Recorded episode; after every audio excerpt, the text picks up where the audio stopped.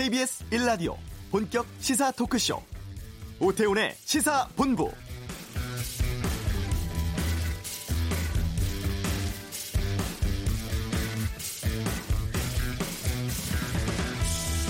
다음 주로 다가온 2차 북미 정상회담을 앞두고 어젯밤 10시부터 35분 동안 한미 정상 간의 전화통화 있었습니다.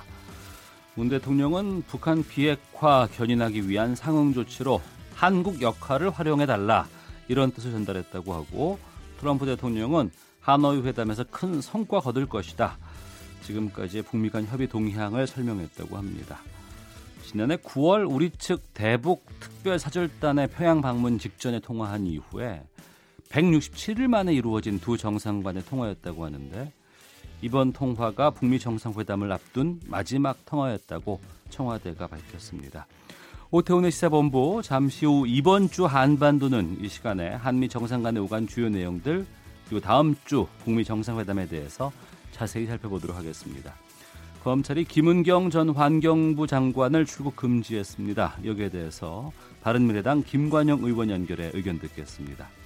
인천에서 술 취한 승객이 70대 택시기사에게 동전 던진 뒤에 택시기사가 쓰러지면서 사망한 사건이 있었습니다. 2부 아는 경찰에서 다루겠습니다. KBS 라디오 오태훈의 시사본부 지금 시작합니다.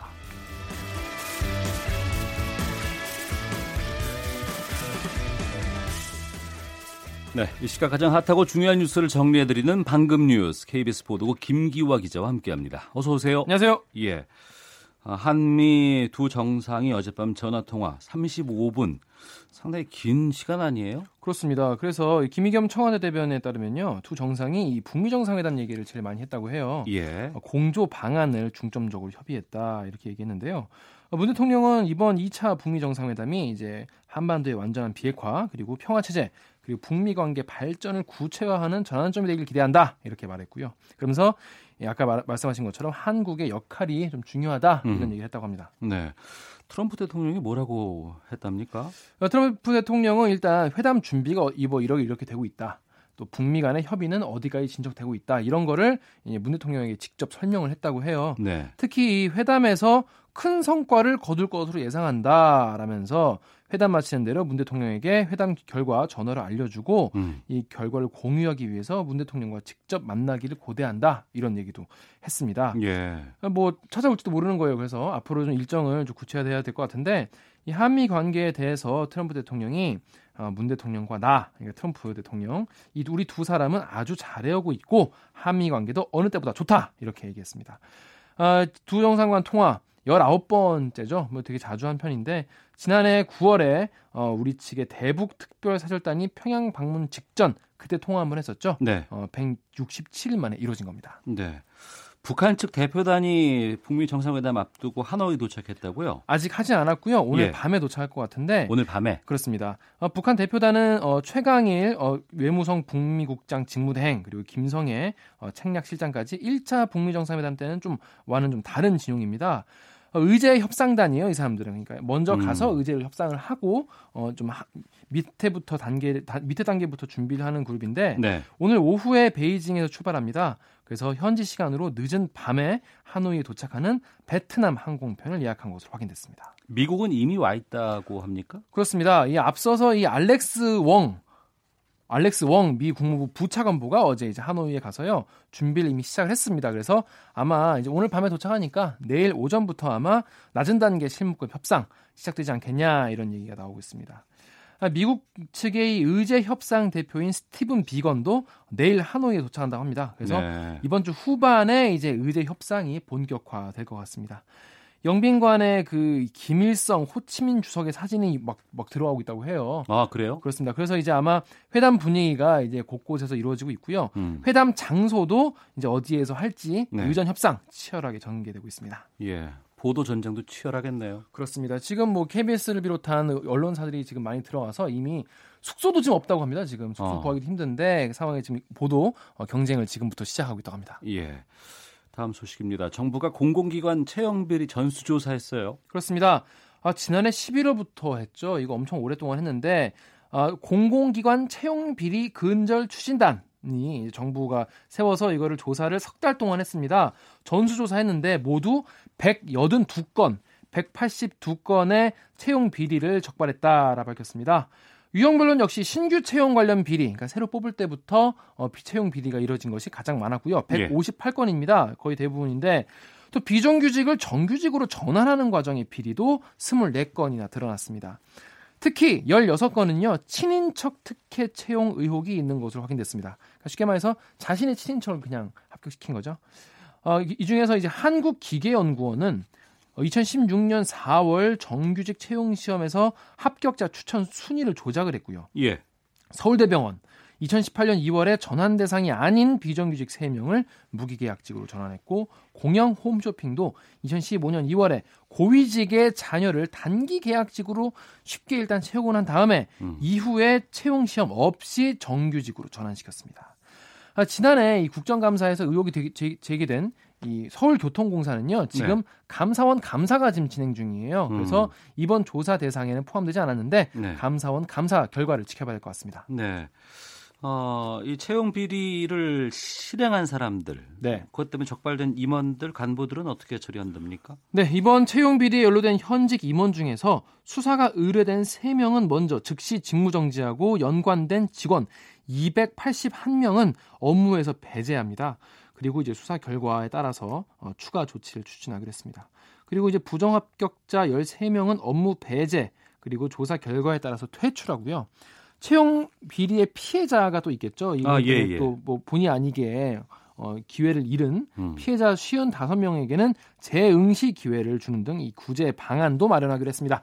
정부가 이 공공기관 임직원의 이 친인척 채용 인원을요, 매년 기관 홈페이지에 의무적으로 공개하고 또 이 가족 채용 특혜 제공을 제한하는 내용의 이해충돌 방지법 제정도 추진하기로 해서요, 앞으로 이런 채용 비리를 근절하겠다 이런 의지를 보였습니다. 네. 어제 경제사회노동위원회, 경사노위라고 하죠. 탄력근로제 단위기간 6개월로 확대하는 데 합의를 했습니다. 이제 앞으로 뭘 하면 되는 거예요? 이제 뭐 경사노위가 이렇게 합의를 했다고 해서 끝나는 게 아니라 이걸 또 국회에서 또 입법을 해서 통과를 시켜야 되지 않습니까?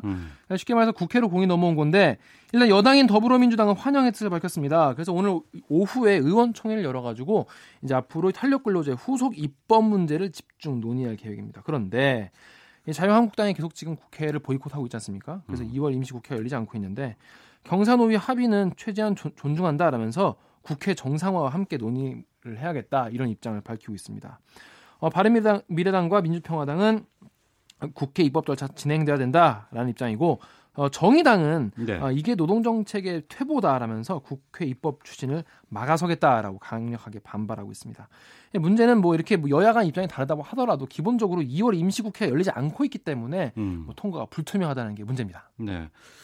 대구 사우나 화재 소식을 전한 바가 있는데 사망자가 한 명 더 늘어났네요. 그렇습니다. 오늘 오전 4시 반에 대구 중부경찰서에 따르면 이 사우나 화재로 중상을 입어서 치료를 받던 70살의 김모 씨가 숨졌습니다. 그래서 사망자가 3명으로 또 늘어났습니다. 그래서 이번 화재로 인한 피해는 사망 3명, 중상 2명, 경상 86명으로 집계가 되고 있습니다. 지금 대구 중부경찰서 또 광역수사대 등으로 꾸려진 수사본부가 어제에 이어서 오늘 오전부터 2차 현장 정밀 감식에 들어갔습니다. 네. 그런데 이 건물이 뭐 부적합 판정 받았다면서요? 그렇습니다. 이게 꼭 이렇게 문제가 되고 사고가 나는 건물들은 보면 다 이 문제가 있더라고요. 기본적으로 그 전부터 매년 2차례 시행하는 점검에서 3년 연속 부적합 판정을 받았다고 합니다. 그래서 이에 대한 점검과 수사도 진행될 것 같은데, 현재 이 대구시에 지은 지 30년 넘는 이런 낡은 건물의 비율이 47%. 거의 절반이네요. 그렇습니다. 절반에 가깝기 때문에 조만간 이들 건물에 대한 종합안전점검도 진행하기로 했습니다. 알겠습니다. 방금 뉴스 KBS 보도국 김기화 기자와 함께했습니다. 수고했습니다. 고맙습니다. 네, 이어서 이 시각 교통 상황 살펴보겠습니다. 교통정보센터의 박소영 리포터입니다. 오늘 유난히 화물차 사고가 자주 발생하고 있습니다. 아침에 중부 내륙간 고속도로 양평 쪽으로 충주 부근에서 화물차에 화재가 나는 사고가 있었는데요. 여전히 1, 2차로에서 이 처리 작업을 하고 있어서 갓길로만 운행이 가능합니다. 뒤로 2km 구간에서 정체가 심하고요. 서울 외곽순환고속도로 판교에서 일산 쪽으로 장수 부근에서도 화물차 관련해 사고가 있었는데요. 2차로에서 이 처리 작업을 하고 있어서 1km 구간 정체가 되고 있습니다. 경부고속도로 부산 쪽 회덕 분기점 부근에서도 화물차 사고가 발생해 3개 차로가 막혀 있고요. 이전에 죽전에서 수원 사이 전 시간에 있었던 작업 여파를 받고 있습니다. 이 구간 지나는데 20분 정도 예상하셔야겠습니다. KBS 교통정보센터였습니다.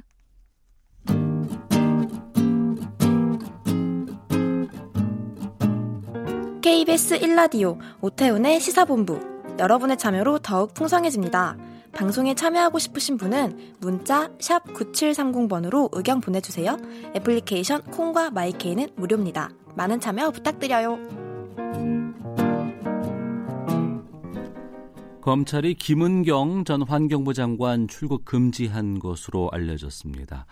검찰 수사 진행되면서 전에 김태우 수사관이 제기했던 환경부 블랙리스트, 이 의혹이 어떻게 전개될지 주목되고 있습니다. 여기에 대해서 말씀을 좀 듣겠습니다. 바른미래당의 김관영 원내대표를 연결합니다. 안녕하십니까? 네, 안녕하세요. 김관영입니다. 네, 이 김은경 전 장관에게 출국 금지가 내려졌다. 그러면 네, 검찰 쪽에서 물증이 좀 있다, 이렇게 저희가 확인을 해도 될지요? 뭐 저는 그렇다고 추측합니다. 예. 제가 확인한 것은 아니지만 검찰에 따르면 블랙리스트 사건의 여러 관련자들을 조사하는 과정에서 네, 김 전 장관에게 감사 관련 내용을 보고했다. 그리고 김 전 장관이 수차례 관련한 지시를 했다. 네. 라는 취지의 진술을 확보한 것으로 이렇게 지금 알려지고 있습니다. 예. 그렇기 때문에 증언이라고 하는 것은 이제 물증은 증언과 자료인데요. 네. 지난번에 자료만 있었고 증언이 없었는데 그 진술을 확보했기 때문에 상당한 물증이 확보됐다라고 봐야 될 것 같습니다. 네, 이른바 환경부 블랙리스트, 이렇게 지금 불리고 있습니다, 이 사건이요. 예. 구체적으로 어떤 불법과 비위가 있었다고 판단하시는 건지요? 지난번에 박근혜 정부에서 있었던 그 문화계 인사들에 대한 블랙리스트가 문제가 돼가지고 많은 사람들이 사법 처리되지 않았습니까? 네네. 임명직 공무원이기 때문에 그 사람들에게 비위가 있다고 하면 네, 비위 있는 것대로 징계를 해가지고 내보내면 되는데 이제 문제는 임기가 이미 남아있음에도 불구하고 표적을 통해서 표적 감사를 해가지고 계속 후속 조치를 했다는 얘기거든요. 예. 그렇기 때문에 그것도 직권을 남용해서 인사에 개입한 일이다. 네. 이런 측면에서는 상당히 큰 문제가 있다라고 저는 보는 겁니다. 예. 청와대에서 김의겸 대변인은 이렇게 해명을 했습니다. 블랙리스트가 아니라 통상적인 수준의 체크리스트였다. 대통령이 임명하도록 되어 있는 환경부 기관장들에 대한 감사는 정상적인 관리 감독권이다. 이런 주장에 대해서는요. 통상적인 수준을 훨씬 넘어서 특정한 인물들을 끌어내리기 위해서 네, 그 사람들에 대한 표적 감사를 했고 그 상황 추이를 보고하고 계속 후속 조치를 해왔기 때문에 네, 그런 부분에 대해서는 분명히 직권 남용의 수준을 해당되는 그런 사안이 저는 분명히 발생됐을 것이라고 저는 보는 겁니다. 예, 이 부분에 대해서 지난해 말이었습니다. 그 조국 민정수석과 임종석 비서실장 국회 운영위에 출석을 했지 않았습니까? 예. 여기에 대해서 나와서 한 얘기는 김태우 수사관의 의혹 제기에 대해서 뭐 허점이 있다, 뭐 추가적으로 예, 밝힌 사실은 없다, 이렇게 예, 해명하기도 했었는데요. 예, 당시에 김태우 수사관에 대한 진술의 신빙성 자체를 계속 문제 제기하면서 예, 믿을 바가 안 된다 이런 식으로 얘기를 했는데요. 당시에 뭐 저도 그 현장에 있었습니다. 예. 그런데 그 이후에 김태우 수사관이 추가로 의혹 제기하는 것 여러 것들이 사실 거의 지금 사실로 계속 밝혀지고 있거든요. 네. 박근혜 정부에서도 맨 처음 블랙리스트 사건이 터졌을 때 우병우 민정수석은 아니라고 부정을 했었습니다. 예. 당연히 해당 당사자들은 다 부인하겠지요. 그러나 조사 결과 진실이 밝혀졌거든요. 네. 저는 이 문제도 인사 문제에 관해서 책임을 지고 있는 조국 민정수석과 비서실장이 몰랐을까? 그것은 상식적으로 납득이 되지 않는 것이기 때문에 네. 그 부분에 관해서도 검찰이 수사를 제대로 해야 된다고 생각합니다. 네, 그 운영위 자리에서 임종석 당시 비서실장은 좀 지적되고 거론된 환경부 산하 단체장들이 모두 임기를 정상적으로 마치고 퇴임했다 이렇게 반박을 했었는데요. 그렇게 네. 보시지는 않은 입장이신 거죠? 퇴임한 사람들 중에 임기가 종료되어서 퇴임한 경우도 있습니다. 예. 네, 그러나 그분들이 어쨌든지 그 종용하고 감사를 당하는 과정에서 가졌을 심적 고통이고 예. 분명히 크고 실제로 강제로 퇴진하려고 하는 시도 자체가 조직적으로 청와대의 지시에 의해서 있었는지 여부 그 자체가 중요한 것이라고 생각을 합니다. 네네. 그렇기 때문에 그러한 점들이 실제로 어떻게 이루어졌고 이게 뭐 통상적으로는 이게 환경부에서만 이루어졌겠는가? 예. 다른 전 부처에서도 이 부분에 관해 대통령이 임명하는 임명직에 관해서 아까 뭐 김우겸 대변인께서 통상적인 수준의 관리 감독이 이루어졌다고 하는데 그렇다면은 저는 그런 관리 감독이 전 부처에서 공이 이루어졌을 것이라고 생각하고 네. 그 과정에서 이런 직권 남용의 수준의 이런 인사 개입 문제가 분명히 상당히 발생됐을 개연성이 높다라고 저는 보는 겁니다. 예, 시도 자체도 문제가 있을 수 있다. 아, 그렇죠. 예. 그 시도 자체 뭐 표적 감사를 해가지고 소위 먼지 털어서 안 나오는 사람 없다라는 식으로 계속 이렇게 감사를 한다고 하면 네. 버티낼 사람 사실 별로 없지요. 야당에서는 지속적으로 국정감사라든가 아니면은 그 특검 필요성들 언급해 주셨었는데 예. 지금 뭐 환경부 장관 상대로 출국 금지시키는 정도의 이런 검찰의 수사 상황을 봐서는 특검으로도 가야 된다고 보시는지요? 아니면은 검찰 수사를 우선 지켜보고 특검으로 갈지에 대한 여부를 판단하실지요? 지금 여당이 워낙 특검에 대한 이 트라우마가 있습니다. 김경수 사건으로 인해서 특검 받으면 큰일 난다라고 하는 생각 때문에 네. 특검 자체에 대해서 굉장히 부정적인 견해를 계속 밝히고 있기 때문에 지금은 어쨌든지 이 검찰이 네. 제대로 수사를 할지를 지켜봐야 될 때고 만약에 검찰 수사가 미진하다고 하고 또 현행의 지금 살아있는 권력에 대해서 수사가 미진할 가능성이 상당히 있는데 네.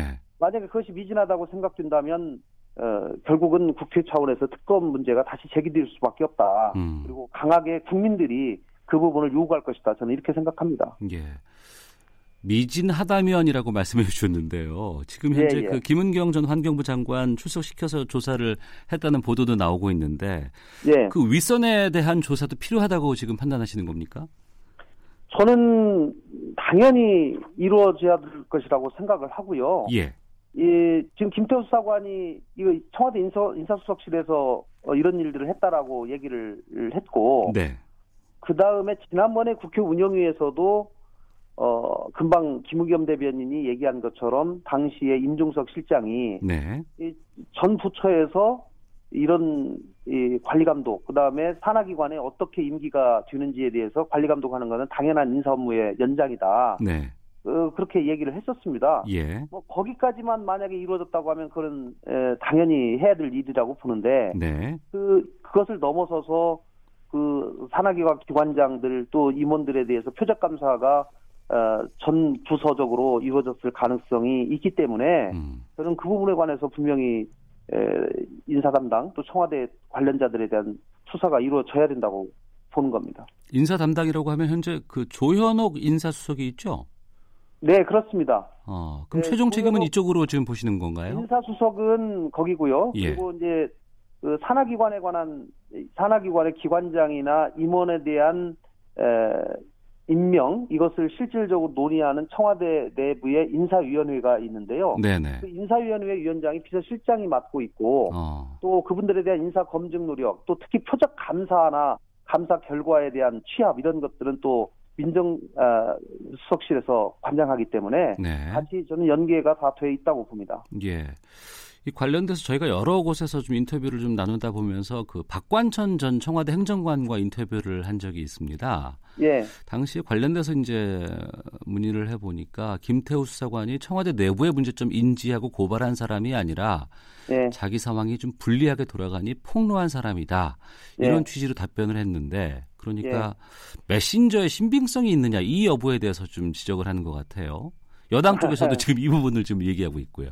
예. 박관천 씨가 아마 자기는 김태우 씨와 급이 다르다 이런 얘기를 하기 위해서 그런 말씀을 하셨을지는 모르겠는데 네. 어쨌든지 김태우 수사관이 통호하게 된 경위는 아마 여러 가지 이유가 있을 겁니다. 네. 본인이 불이익을 받았을 수도 있고 아니면은 여러 가지 사정이 있을 수는 있는데 그런데 저는 그분이 폭로한 내용이 사실이냐 네. 라는 것이 중요한데요.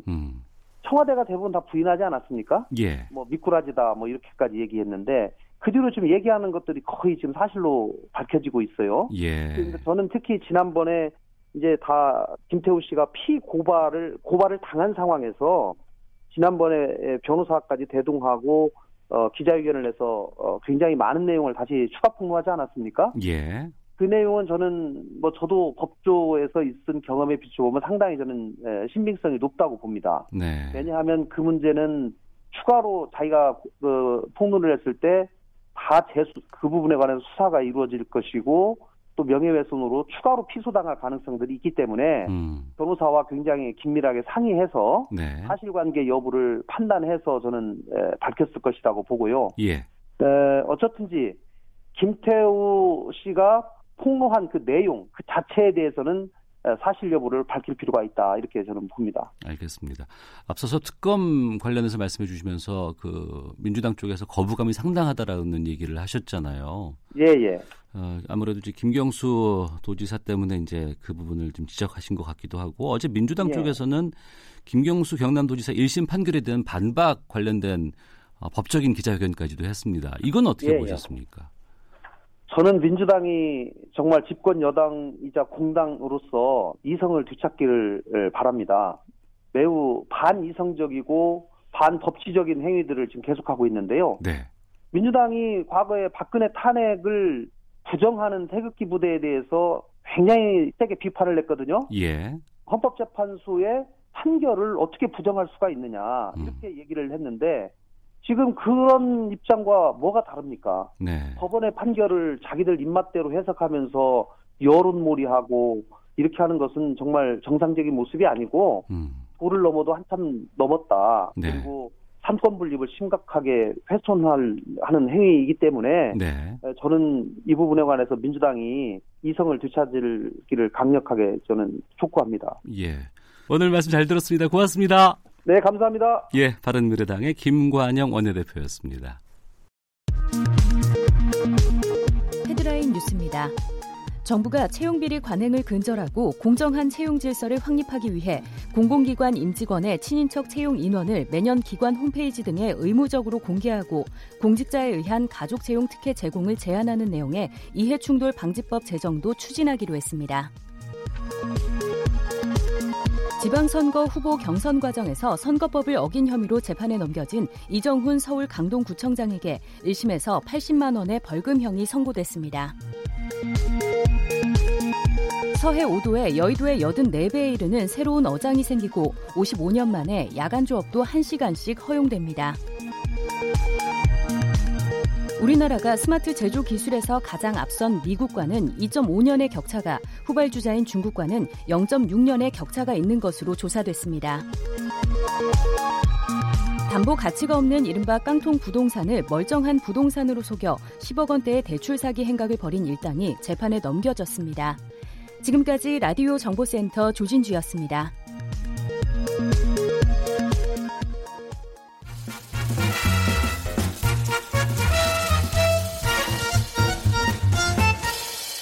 오태훈의 시사본부. 한 주간의 한반도 정세 분석해보는 시간. 이번 주 한반도는 김형석 전 통일부 차관 전화 연결되어 있습니다. 안녕하십니까? 네, 안녕하십니까? 예. 제2차 북미 정상회담 다음 주 27일이니까 이제 딱 일주일 남았거든요. 그렇죠. 예. 예. 북한 의전 실무팀이 이제 오늘 오후에 도착한다고 하고 김정은 위원장 동선 체크 나설 것으로 보이는데 이제 한 일주일 정도 남으면은 신경 쓸 게 상당히 좀 많지 않을까요? 어떻습니까? 그렇죠. 일단은 일주일 남았으면은 먼저 이제 행사 차원에서 준비를 해야 되는 거니까. 네. 의전과 경호 그다음에 행사 일정에 대한 것을 지금쯤은 이제 확정을 해야 되죠. 네. 그래서 이제 그게 가장 중요합니다. 그래서 아마도 북한에서도 이제 김창선 부장을 포함해서 이제 의전 쪽에 중심을 두고 이제 실무진들을 이제 파견해서 지금 현지에서 여러 가지 활동을 하고 있는 것으로 지금 포착이 되고 있습니다. 네, 김혁철 북한 국무위원회 대미 특별대표, 최강일 네. 외무성 북아메리카 국장 직무대행, 네. 김성애 통일전선부 통일책략실장 이렇게 이름들이 네. 지금 거론되고 있거든요. 평양 출발했고 네. 베이징 네. 도착해서 오늘 이제 하노이로 들어온다고 하는데 네. 이 인물들의 상황들이나 이제 직책들을 보면은 지금 북한이 회담 준비 어떻게 하는지 좀 파악할 수 있을까요? 그렇죠. 일단은 보면 이제 폼페이오 장관하고 김영철 부위원장 간에 이제 그 소위 그 정상 간에 이제 담판 짓기 전에 이제 거기에서 이야기를 하지 않습니까? 그리고 네. 그 이제 그 뭡니까 저 폼페이오 장관하고 그다음에 김영철을 보좌하는 인물들이 각각 미국 쪽에서는 스티브 비건이 있고. 그다음에 북한에서는 지금 말씀하신 김영철, 이제 김성애, 뭐 최강일 이런 사람이 있습니다. 네. 그리고 이제 이 인물들이 지난 1월달에 있었던 김영철의 방미 때 같이 수행을 했고 그 이전에도 쭉 했단 말이죠. 작년에 그 1차 북미 정상회담에도 다 관여를 했기 때문에 네. 이제 그런 연장선에서 이제 북한도 나름대로 그런 그 준비를 하고 있고 기존의 인물들이 지금 이제 협상에 임하고 있다라고 평가를 할 수 있겠습니다. 예, 회담이 어디서 열릴 것인가에 대한 보도들도 참 많이 나오고 있는데요. 예. 국립 컨벤션 센터라는 곳을 회담 장소로 많이들 거론했었는데 네. 북한이 여기를 반대하고 있다고 해서 오페라 하우스라는 쪽이 또 다시 급부상하고 있다는 내용의 보도가 나오고 있거든요. 예, 예.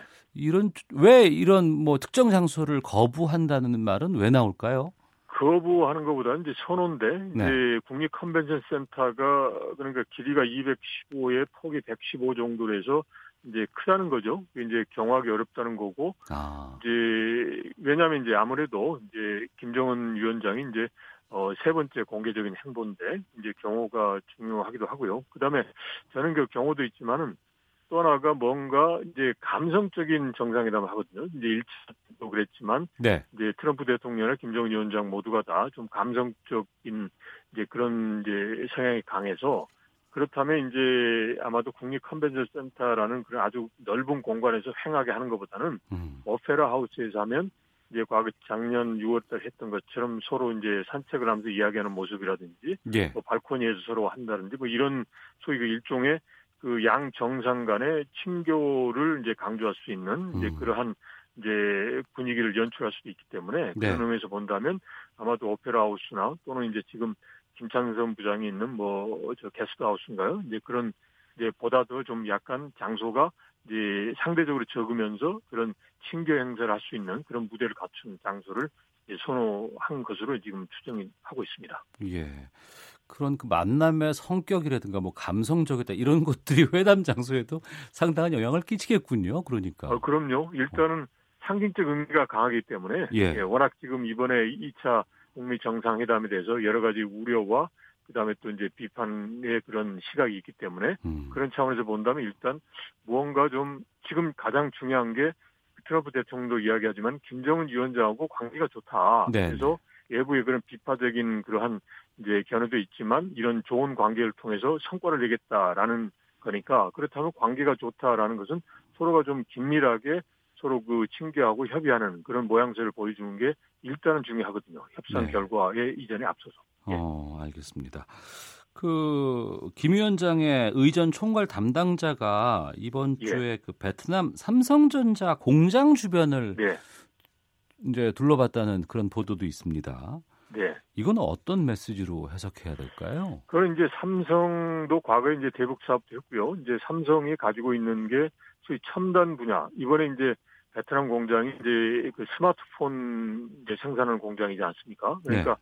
이런 첨단 분야하고 이런 첨단 분야가 이제 김정은 위원장도 그런 분야에 대해서 좀 육성을 하고 외자 유치했으면 좋겠다라는 그런 말이죠. 네. 그러니까 이제 그게 하나가 있고 분야가 첨단이고, 두 번째는 지금 북한의 입장에서도 보면 이제 국제사회의 제재가 그렇게 본인들이 원하는 만큼의 속도로 해제하기도 어렵다라는 것을 이해를 하고 있고, 그런 가운데서 본다면 외국의 자본이 이제 러시 형태로 들어오기는 어렵단 말이죠. 네. 그러면 결국은 이제 한국에서 대한민국의 이제 기업들이 들어오는 게 이제 어떻게 보면 초기 단계일 가능성이 높고, 그렇다면 이제 삼성과 같은 첨단 분야에 있는 이제 한국 기업이 왔으면 좋겠다 이거거든요. 과거에도 네. 보면 북한이 이제 삼성이라든지 이런 대기업의 그 남북 경협에 참여, 그러니까 즉 대북 투자를 했으면 좋겠다라는 이제 강한 희망이 있어 왔습니다. 그래서 바로 그러한 이제 여러 가지 그 북한 측에 그런 희망 사항이 있어서 아마도 이제 동선 중에 하나라 이제 검토하고 있지 않나라고 추정해 볼 수 있겠습니다. 네. 2차 북미 정상회담의 내용, 형식, 네. 이게 다 언론들의 추측으로만 우리가 지금 접하고 있는 상황입니다. 그렇죠. 공식적인 예. 발표 같은 것들은 현재까지 없고요. 예.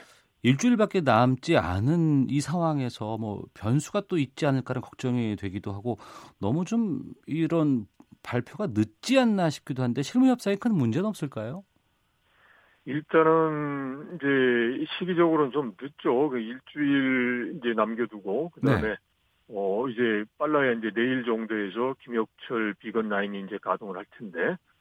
근데 이제 지금 현재 상황에서는 결국은 양 지도자 간의 결심의 문제인 거죠. 그러니까 네. 즉, 이제 북한으로서는 이제 비핵화 조치를 이제 내놓는데 미국의 상응 조치가 뭐냐 이걸 보고 이제 하는 거고. 그 다음에 이제 트럼프 대통령 입장에서도 보면 이제 문제는 뭐냐면 이제 북한이 원하는 상응 조치를 트럼프 대통령이 지금 선뜻 주기 어려운 상황이에요. 네. 이제 그 미국 내 조야의 상황이라든지 이런 상황에서, 그러니까 그러면 먼저 북한의 비핵화 조치가 어떻게 나올 거냐라는 걸 보고 이 정도면 이제 미국을 조야를 설득할 수 있겠다라는 쪽으로 해서 이제 어떻게 보면 정무적 판단이 필요한 거죠. 정상 간에. 네. 그러니까 그런 차원에서 본다면 제가 보기에는 실무 협상을 해서 이 정도면 되겠다라고는 저는 제가 보기에는 이제 결정을 못할 것 같고, 네. 이제 마지막 순간까지 가서 이제 트럼프 대통령하고 김정은 위원장이 이제 최고 정상이 결단하는 거죠. 야, 이 정도면 내가 내부에 들어가서, 김정은 위원장은 이제 북한 내부에 대해서, 그 다음에 트럼프 대통령은 이제 워싱턴에 가서 이 정도면 뭐 내놓고 결과라고 이제 해볼만하다. 라는 그런 차원에서 최종적인 결단이 필요하기 때문에 네. 그런 차원에서 본다면 이번에 실무 협상 기한에 잡더라도 사전에 이제 여러 가지 안을 이제 나름대로 도안만 쭉 정리해두고 이제 최종적으로 정상회담에서 이제 마무리 지을 가능성이 높다라고 판단이 됩니다. 네, 북한의 비핵화 쪽이 상당히 좀 이렇게 중요한 시점인데요. 그렇죠. 노동신문에 이런 글이 실렸어요. 김정은의 네. 비핵화 결단을 이제 부각시키는 글인데. 예. 이게 제일동포 오은서라는 사람의 이름으로 이제 기고가 된 글입니다만, 그렇죠. 노동신문에 예. 이런 기고문이라고 해도 이게 당의 뭐 검토라든가 승인이 필요한 글이지 않나 싶은데, 이게 어떻게 해서 올라왔을까? 또 이 글이 담고 있는 의미는 뭐라고 해석하시나요? 당연히 이제 그 북한 노동당의 그런 입장을 이제 반영한 그런 기고문이 이제 올라가는 거고.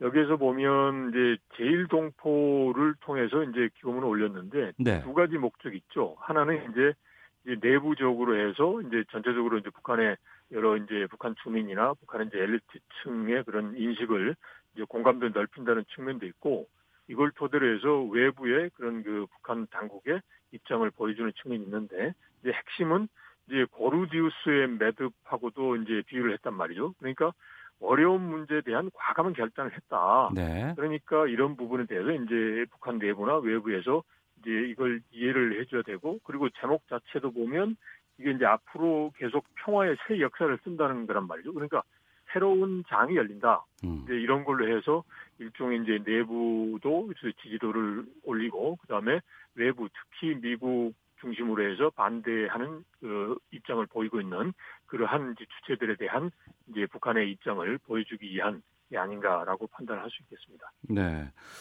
트럼프 대통령 또 문재인 대통령 어제 전화 통화를 가졌습니다. 네. 남북 경협 사업 역할을 떠맡을 수도 있다라고 문 대통령이 이야기를 했고, 예. 트럼프 대통령 이번 협상 테이블에서 북한의 남북 경협 이 이야기를 할까요? 현실적으로 보면 트럼프 대통령이 이제 북한이 예를 들어서 영변에 대한 이제 폐기와 그다음에 일정표 그다음에 이제 지난번 비건 이야기했던 것처럼 플러스 알파로 하면은 이제 트럼프 대통령이 제재 일부 뭐 해제나 이걸 카드를 쓸 수 있겠지만 이제 그게 어려울 경우에는 이제 트럼프 대통령이 소위 제재 해제를 쓸 수 있는 카드가 없거든요. 그러면 네. 그 다음에 이제 할 수 있는 차선 측이 뭐냐 그러면 이제 남북 경협 카드를 쓸 수 있죠. 그러니까 미국은 하지 않으면서 한국의 적극적인 입장이 있고 이걸 그래서 예외적으로 이제 면제해 준다라는 식으로 해서 이제 소위 이제 미국 해야 될 상응 조치의 하나의 대안으로 남북 경협 카드가 쓰여질 수가 있죠. 그래서 예.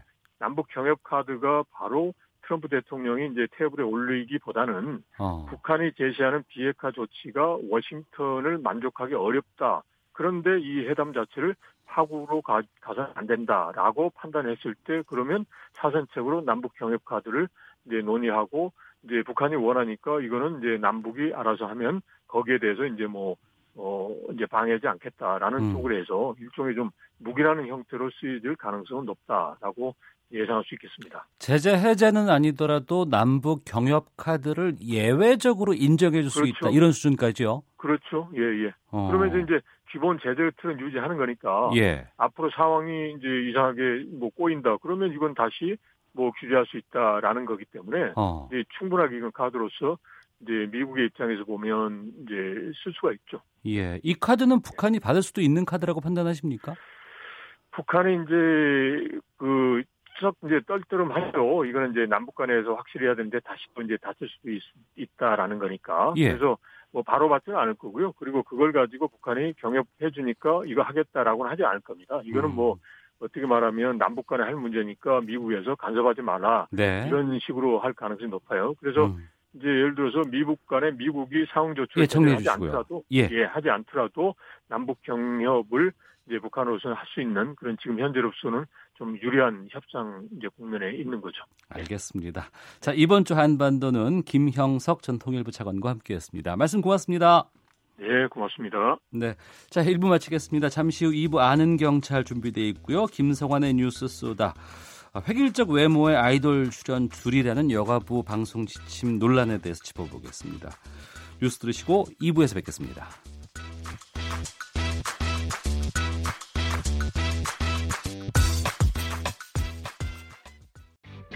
야, 아 왜?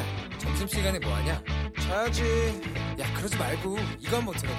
아, 뭔데? 지금 당장 라디오를 켜봐. 나른한 오후 깨울 시사 토크쇼. 모두가 즐길 수 있고 함께하는 시간. 유쾌하고도 신나는 시사 토크쇼. 오태훈의 시사본부.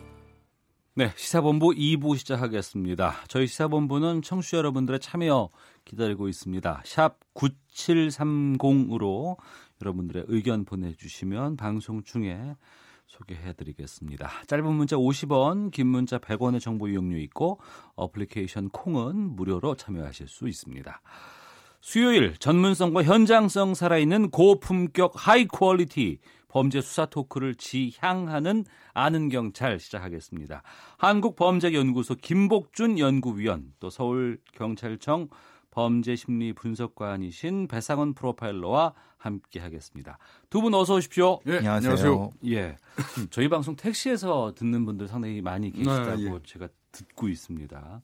오늘 택시 관련된 사건을 좀 시작해볼까 하는데 승객이 던진 동전에 맞고 승강이를 하다가 이후에 급성 심근경색으로 쓰러져 사망했다는 사건이 있는데 이 사건 좀 소개해 주시죠.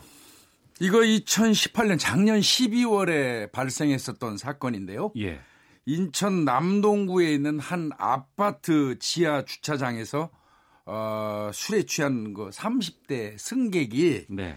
70대 택시 기사분하고 다툼이 있어가지고 뭐 다툼이라고도 저는 얘기하고 싶지 않더라고요. 화면 보니까 일방적인 어떤 가해 행위를 한 거예요. 욕설하고 그리고 나이도 30살밖에 안 먹은 사람이 70대 아버지 같은 사람한테 반말찌거리 하면서 하니까 뭐 그거는 제가 볼 때 일방적인 가해인데요. 네. 그 과정에서 이제 뭐 얘기가 끝났고 택시 기사분이 돌아가려고 하는데 요금을 주는 과정에서 욕설을 하면서 기사분한테 동전을 던진 겁니다. 네. 동전을 몇 번에 걸쳐서 던졌는데 그리고 그 동전을 맞은 상태에서 그 던진 사람은 돌아가고 이분은 그냥 그 자리에서 쓰러져가지고 사망을 하게 됐는데요.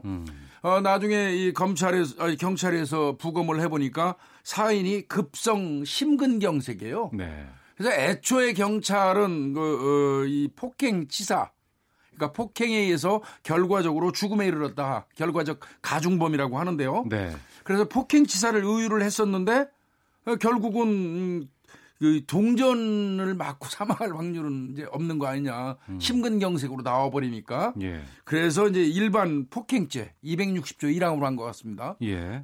그래서 지금 논란이 되고 있는 그런 사건입니다. 그걸 좀 구분을 해봐야 되거든요. 예. 택시 안에서 여러 가지 욕설이 있었던 거는 맞고 그리고 주차장 안에서 그러니까 일종의 다른 문제들 그 문제는 아까 교수님 말씀하신 것처럼 동전을 던진 행위 그렇죠? 그리고 거기서 돌아가신 것이 아니라 쓰러졌고 그리고 병원을 옮긴 다음에 돌아가셨던 부분이 그러니까 이게 구분이 돼야 되는 겁니다. 왜 그러냐면 인과성 문제가 되는 거지 않습니까?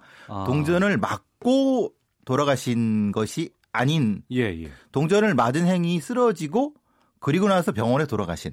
그래서 이게 법률적 인과관계의 문제가 성립되기 때문에 경찰에서도 폭행치사로 갔다가 폭행죄로 가는 이런 문제가 되는 거고요. 네. 기타의 모욕이라든가 이런 부분은 또 다른 문제가 되는 거니까 이걸 구분을 해야 되는데 지금 문제가 되는 것은 그 30대의 승객의 그 술 취하에서 어르신한테 하는 행위 자체 그리고 그 뒤에 도덕적인 책임, 최소한의 도덕적인 책임이라든 것도 없이 다른 형태의 행위를 하는 것을 그의 자녀들이 국민청원에 올려갖고 문제가 됐던 이렇게 나눠서 생각해봐야 될 것 같습니다. 예, 이게 상당히 좀 많은 분들에게 분노를 자아내게 하는 행동들이 들어가 있고 또 영상들도 공개가 됐다면서요. 예, 맞습니다. 이게 뭐 여러 사람들이 지금 비난이 폭주하고 있는 건 맞는데요. 이게 참 애매한 부분이긴 합니다. 법적인 책임과 도덕적 비난의 이제 어떤 그 갭인데요.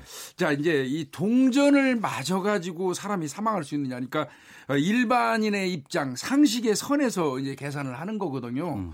그래서 동전을 맞고 이제 사망에 이르는데 동전을 던지는 행위하고 그리고 사망 간의 인과관계가 과연 성립할 수 있느냐 일반인 입장에서 볼 때 그거는 입증이 되지 않으면 피고인한테 이득이 되는 쪽으로 해석하는 게 법리예요. 일반적으로 동전 맞아가지고 죽는 사람은 없잖아요. 다만 그 직전에 이 사람이 그 젊은 사람이 자식 같은 사람이 욕설하고 진짜 우리말로 속된 말로 머리가 터질 것처럼 화가 나서 그렇죠. 그게 심근경색에 어떤 영향을 미쳤을 수는 있어요. 그러나 그렇다는 거를 딱 단정적으로 입증하지 못하면 피고인한테 이득이 되는 쪽으로 해석하는 게 법이라는 거죠. 만약에 그 운전기사분이 그런 얘기를 혹시라도 했다고 하면 나 심장이 안 좋고 당신이 이거 하면은 내가 좀 위험할 것 같다고 얘기라도 있고 그것을 그분이 던진 사람이 인지했다고 하면 상황은 완전히 달라지는데 지금 상황은 그 상황이 아니라 막 그 욕을 하면서 자기 차에 가서 동전을 가져와서 휙 던진 부분이기 때문에 아마도 그런 인지는 못했었어요. 그러니까 이건 왜냐하면 고의성 부분 때문에 그런 말씀을 드리는 겁니다. 사망에 이르게 하는 그 인과관계를 따져야 되기 때문에 그렇죠. 법적으로 처벌을 하기 위해서는. 그런데 이제 일반 국민들이나 아니면 많은 그 여론에서 좀 분노하는 것은 30대 손님이 70대 택시 기사분에게 동전을 던진다는 것, 욕설하고 모욕적인 행위를 줬다는 것, 이 부분에 대해서 상당히 좀 분노하고 있는 지점이 있거든요. 맞습니다. 이걸 처벌할 수는 없냐는 거죠. 그런데 이제 이게 특가법상에 협박이라는 게 있기는 해요. 폭행 협박. 그래서 특가법 제5조의 10 그 조항에 보면 이 가중 처벌하도록 돼 있어요. 운전자를 운행 중인 운전자를 폭행하거나 협박하면 5년 이하의 징역, 2천만 원 이하의 벌금이에요. 또 뭐 다치면 3년 이상의 유기징역이고 사망하면 무기 또는 5년 이상이에요.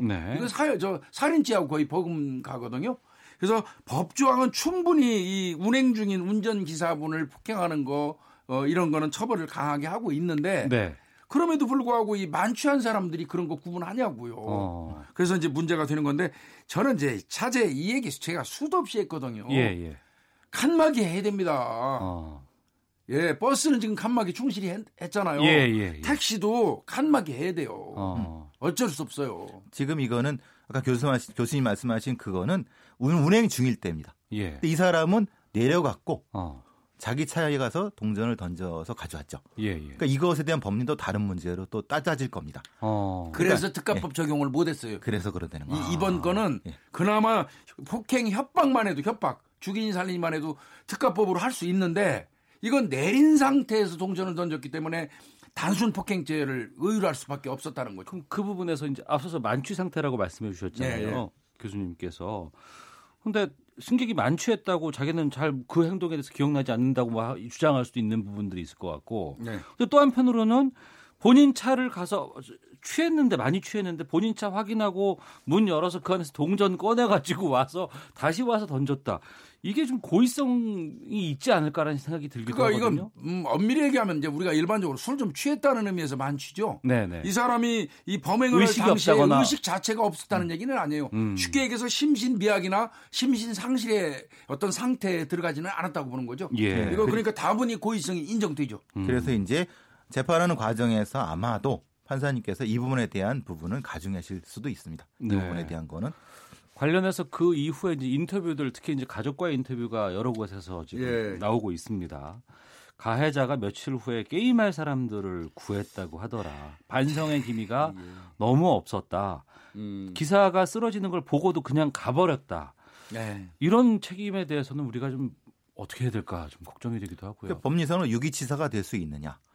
근데 그 사람이 사망했다는 거를 명백히 알고 그 자리를 떠났어야지 유기치사 뭐 어쩌고 따질 것 같은데 이거는 그 부분도 안 될 것 같고 이게 도덕적 비난과 아까 제가 말씀드린 법적 책임의 어떤 갭인데요. 네. 정말 괘씸하죠. 이게 나이가 30밖에 안 된 친구가 아버지 같은 분을 상대로 욕설한다는 것 자체도 가정교육이 제대로 안 된 거고요. 쉽게 얘기해서. 네. 그리고 저 인간적인 어떤 그 교육을 못 받은 사람이에요. 사람이 쓰러졌는데도 버리고 가는 사람이고 우리가 비난은 얼마든지 할 수 있어요. 도덕적으로는. 예. 그렇지만 참 법이라는 거는 이 세상에서 가장 허술한 게 법입니다. 네. 세상 사람들 사이에 일어나는 모든 거를 다 예측해 하고 법으로 적을 수는 없잖아요.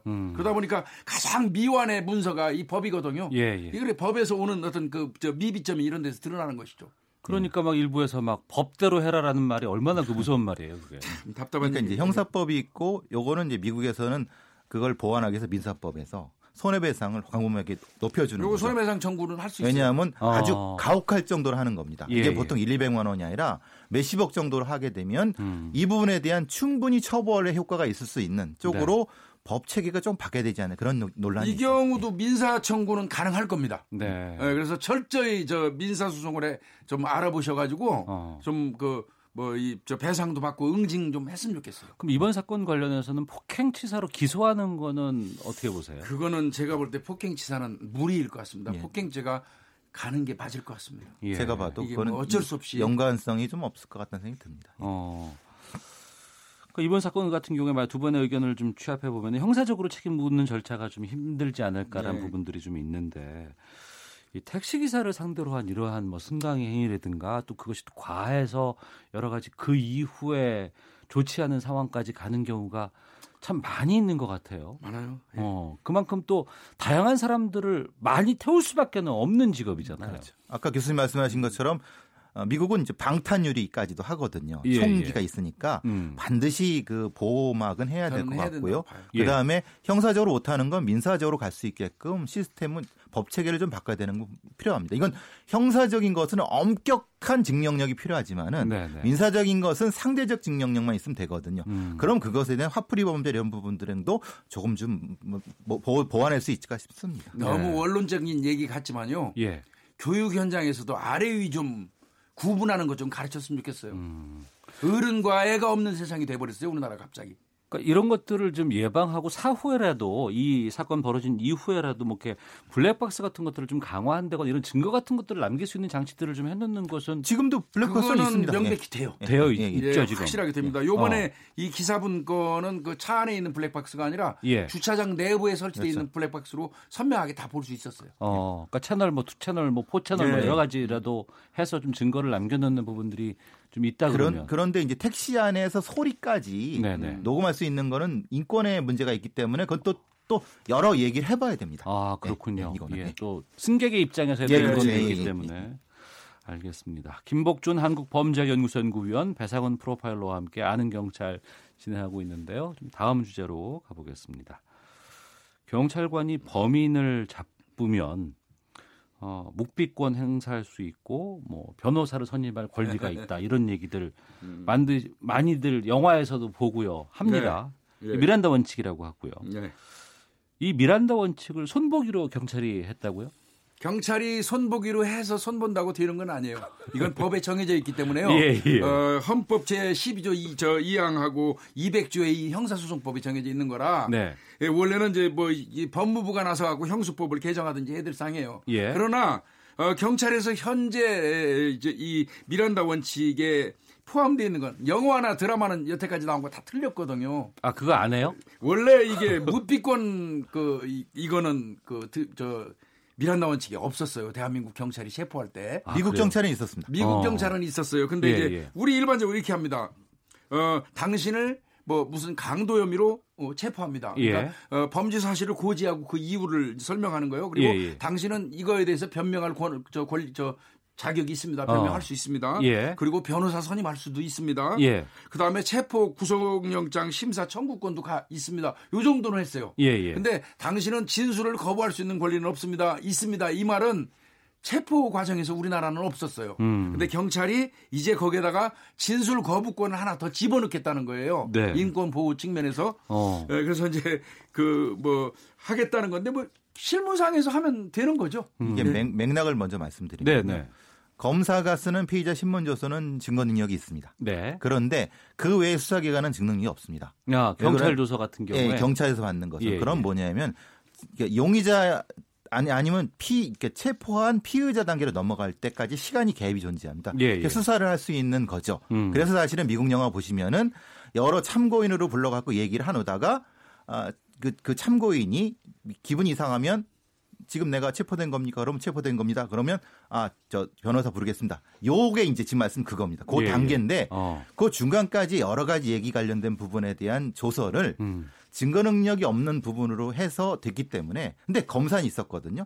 지금 사실은 검경 수사권 조정에서의 문제가 저 부분이 넘어갈 수 있습니다. 지금은 이제 검찰의 피의자 신문조서의 증거 능력을 그걸 경찰에서도 그거를 부여할 수도 있기 때문에 이거는 증거 능력의 문제는 아니고요. 그거를 이제 만들려고 피의자의 권리를 보장하는 그 내용이니까 뭐 이 그 검사의 조서가 증거 능력이 있고 사법경찰관이 작성한 조서가 증거 능력이 있고 없고 이거하고는 좀 별개로 좀 따져봐야 될 것 같아요. 이거는 체포 단계에서부터 이 피의자의 인권을 이제 위해서 하는 제도거든요. 인권 옹호 제도이기 때문에 조금 나눠봐야 될 것 같고 이제 단지 체포 과정에서도 진술 거부권을 부여한다는 거예요. 원래 진술 거부권은 경찰에서는 체포해온 피의자를 앞에 앉혀놓고 조사를 받기 직전에 당신은 지금 저 피의자 신문조서라고 그래요.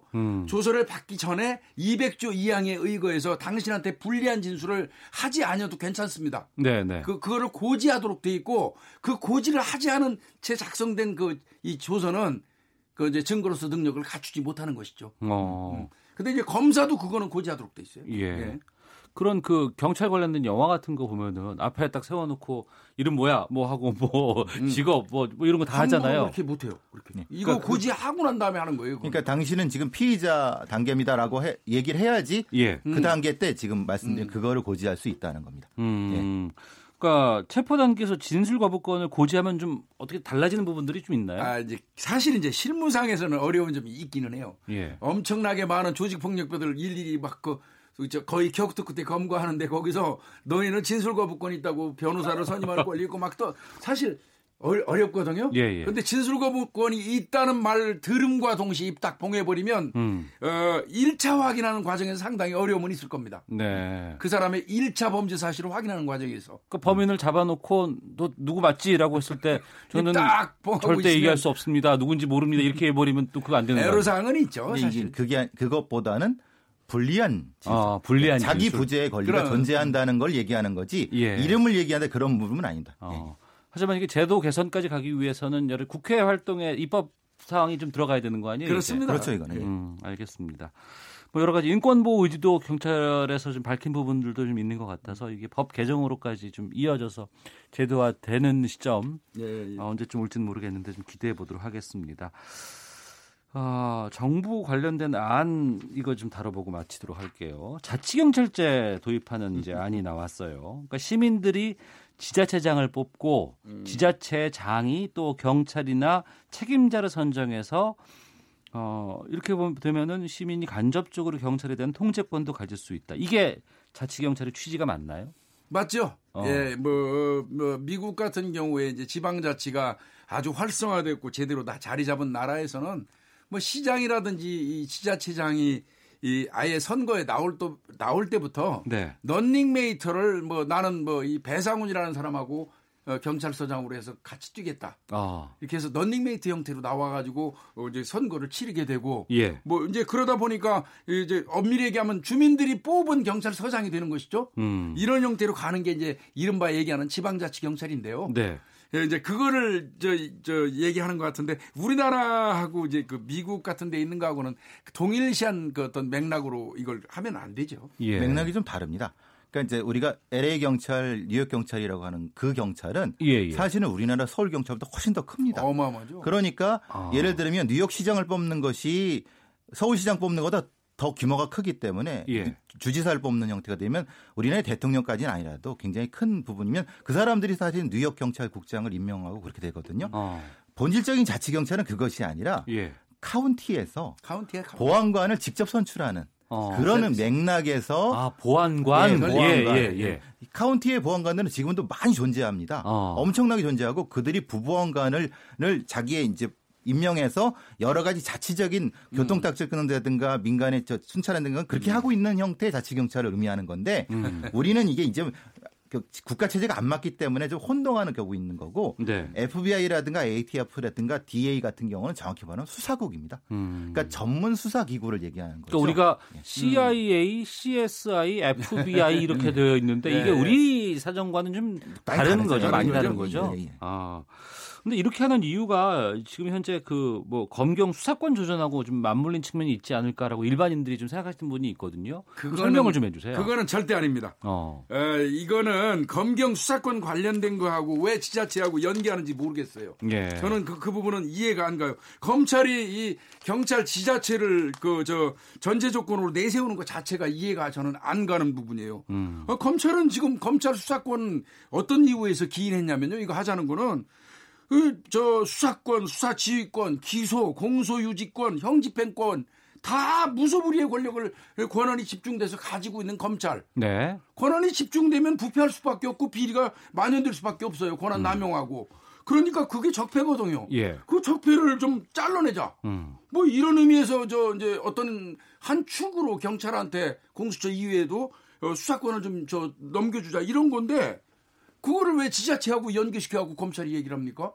그거는 이 수사권 조정은요. 네. 이 수사권 조정이 필요한 이유는 경찰 쪽에서 찾는 게 아니에요. 검찰 쪽에서 찾으려는 겁니다. 검찰 네, 쪽에서. 네. 이건 아주 잘못된 논리예요. 예. 그럼에도 불구하고 이제 논의 과정이 검찰의 수사권은 일부를 경찰로 이양하는 과정에서 이렇게 되는 거죠. 힘의 논리죠. 검찰은 우리가 조금 띄워줄 테니까 니네도 좀 띄워라. 이런 맥락의 국회 논의 과정, 사개추위 논의 과정이 있었다는 건 그건 누구도 부인 못하는 거죠. 그러니까 원론적인 교수님 말씀이 맞는 거고 논의가 이렇게 진행되어 온 건 진행은 이렇게 되어 온 거죠. 그러니까 말하자면 공룡 같은 검찰, 공룡 같은 경찰을 서로 띄어내자. 그러니까 이런 논란이 되어왔던 거죠. 이 자치경찰제에 대한 얘기가 나오면서 많은 의견들이 나오는데 그중에 치안이 약화될 것이다 아니면 더 강화될 것이다 이런 논란들이 참 많이 있어요. 예. 두 분 보시기에는 어떻게 판단하세요? 저는 민생범죄는 지방자치경찰로 넘어가면 오히려 강화된다고 봅니다. 아, 치안이 더 강화될 수 있다. 맞춤형 치안을 할 수 있어요. 그 지역에 맞는 민생 맞춤형 치안. 예. 그리고 이제 지방자치경찰이 갖는 거는 뭐냐면요. 여성, 생활안전, 교통 같은 거예요. 그러면 그 지역에 맞는 진짜 기본 치안은 맞춤형 치안으로 거기에 맞게 할 거예요. 네. 그리고 이제 광역화된 큰 사건, 뭐 이런 거는 이제 국가 수사본부를 만든다는 거예요, 따로. 네. 거기에서 이제 광역화해가지고 서로 공조하면서 할 수 있으니까 아마 민생 치안은 오히려 지자체 경찰이 있으면 좀 나을 것 같다는 저는 생각은 하거든요. 네. 네, 저도 뭐 마찬가지입니다. 예, 예. 그러니까 이제 지역에 안착된 형태의 여러 가지 그 지역 맞춤형 치안이라는 것이 굉장히 필요한데 지금 국가 경찰 체제니까 동원되는 경우도 많고 네. 지역 지방의 인력들을 거기에 맞지 않는 형태가 배치되는 경우도 있고 그렇기 때문에 예, 예. 그런 면은 굉장히 장점으로 존재하는 대규모 시위 같은 거 벌어지고 그러면 예전에 뭐 다 지역에서들 그거는 지금 현재 경찰 응원법에 의거해서 지방에 있는 경찰관을 서울로 불러 올리는 그런 이제 그 국가 경찰이 하고 있는데 네. 아마 이제 그런 거는 이제 지자체 경찰이 되면 상당 부분 그렇죠. 좀 차질이 있겠죠. 네. 대신에 이제 같은 맥락으로 동전의 양면으로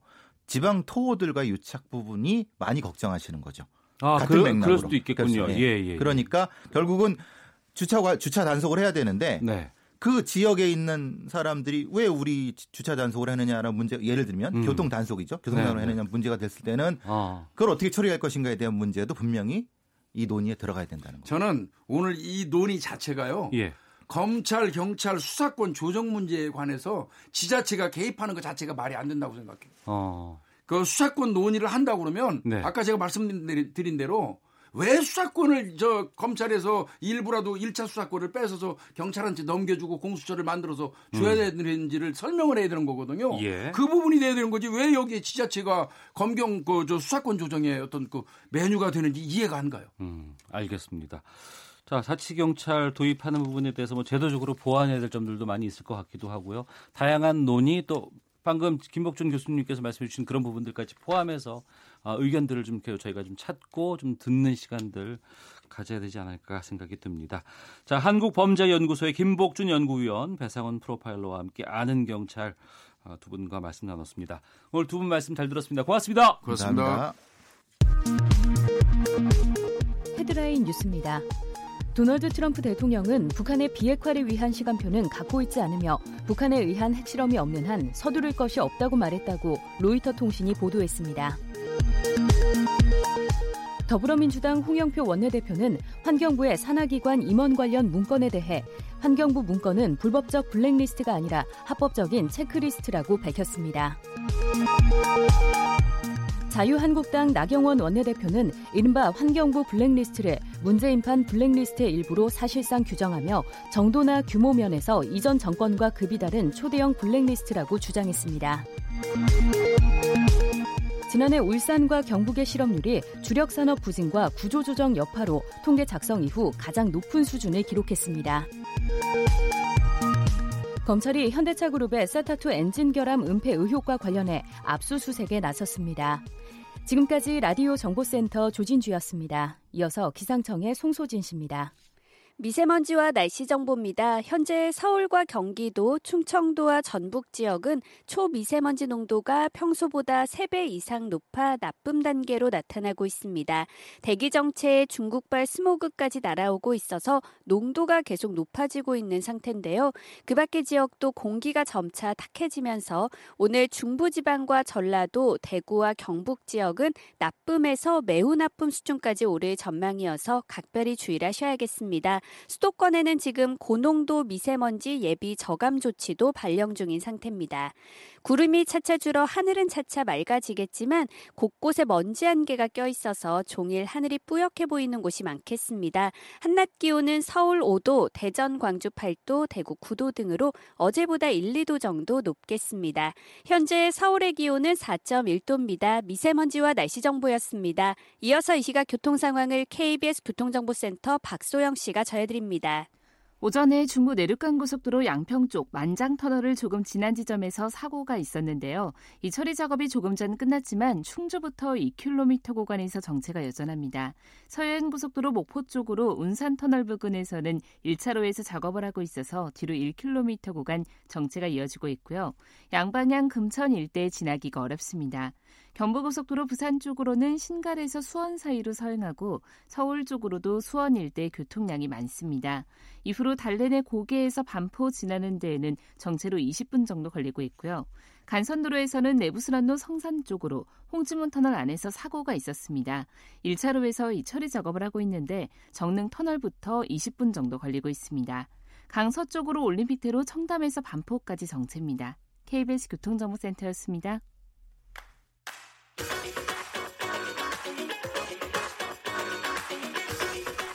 오태훈의 시사본부는 청취자 여러분의 참여를 기다리고 있습니다. 문자 번호 샵 9730, 짧은 문자 50원, 긴 문자 100원의 정보 이용료가 있고요.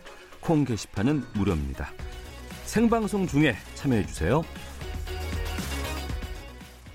네, 1시 32분 지나고 있습니다.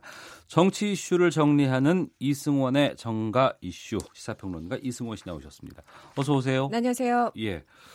더불어민주당 이야기를 좀 해보겠습니다. 네. 어제 법조인들을 초청해서 김경수 경남지사 1심 판결문 분석 기자간담회, 기자회견을 열었어요. 그렇습니다. 원래 지난주에 하려다가 한번 늦춘 상황이었는데 그때가 이제 한참 5.18 망언 때문에 국회가 아주 정신없는 그 휘몰아치는 그런 상황이었습니다. 그래서 이제 어제 이 기자간담회를 연 건데요. 민주당 내에 이 사법농단 특별위원회라는 게 구성돼 있습니다. 지금 위원장은 박주민 의원이고요.